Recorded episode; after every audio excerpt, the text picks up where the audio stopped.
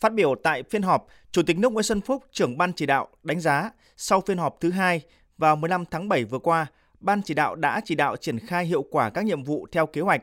Theo đó, đã tổ chức thành công hai cuộc hội thảo khoa học, lý luận thực tiễn về bảo vệ Tổ quốc trong tình hình mới, quy mô lớn với sự tham dự của nhiều đồng chí ủy viên Bộ Chính trị,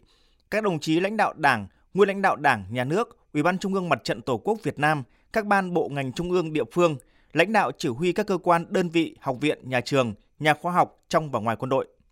Ban chỉ đạo cũng đã thành lập 4 đoàn khảo sát tình hình triển khai thực hiện nghị quyết Trung ương 8 tại các địa phương để đánh giá kết quả cũng như các vấn đề đặt ra nhằm đảm bảo đánh giá tình hình thực hiện nghị quyết đầy đủ cả về mặt lý luận và thực tiễn. Cùng với đó, Ban chỉ đạo đã chỉ đạo các cơ quan liên quan xây dựng 18 chuyên đề về thực hiện nghị quyết Trung ương 8. Tại cuộc họp này, Chủ tịch nước Nguyễn Xuân Phúc đề nghị các thành viên ban chỉ đạo đánh giá các kết quả thực hiện nhiệm vụ theo kế hoạch, tiếp tục thảo luận, đóng góp vào đề cương chi tiết báo cáo tổng kết 10 năm thực hiện nghị quyết Trung ương 8 khóa 11, thảo luận cho ý kiến vào dự thảo nghị quyết thay thế cho nghị quyết Trung ương 8 khóa 11. Sau khi các thành viên ban chỉ đạo phát biểu ý kiến tại cuộc họp, Chủ tịch nước Nguyễn Xuân Phúc, trưởng ban chỉ đạo, nhấn mạnh bảo vệ Tổ quốc trong tình hình mới phải bảo đảm lợi ích quốc gia, dân tộc, giữ gìn hòa bình để phát triển đất nước. Chủ tịch nước đánh giá cao các thành viên của ban chỉ đạo đã trách nhiệm triển khai các nhiệm vụ kế hoạch và đề nghị các thành viên, các cơ quan chức năng tiếp tục đóng góp xây dựng đề cương chi tiết, dự thảo nghị quyết với tinh thần trách nhiệm cao. Các nội dung phải có sự trao đổi, thảo luận để có sự thống nhất cao. Theo đó, đề cương chi tiết báo cáo tình hình thực hiện nghị quyết Trung ương 8 phải nêu được các kết quả quan trọng mà toàn Đảng, toàn dân, toàn quân ta đã đạt được, phát huy được truyền thống đoàn kết toàn dân tộc, tạo sức mạnh tổng hợp, toàn diện trong thực hiện nhiều nhiệm vụ, bảo đảm lợi ích quốc gia, dân tộc, góp phần quan trọng phục vụ sự nghiệp phát triển đất nước.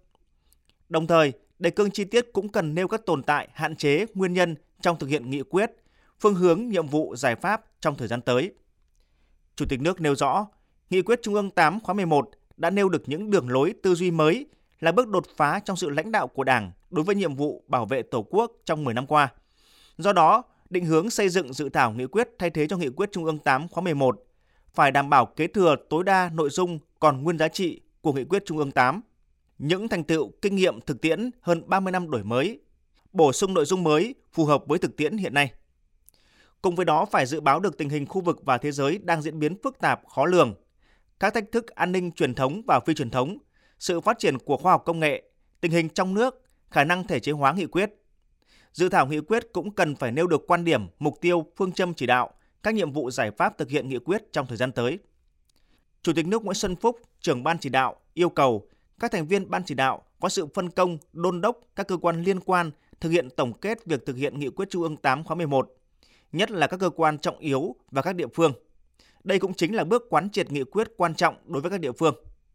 Tổ biên tập tiếp thu các ý kiến, khẩn trương trình các dự thảo sản phẩm để tiếp tục lấy ý kiến các thành viên ban chỉ đạo, từ đó sớm hoàn thiện các sản phẩm theo yêu cầu nhiệm vụ được giao.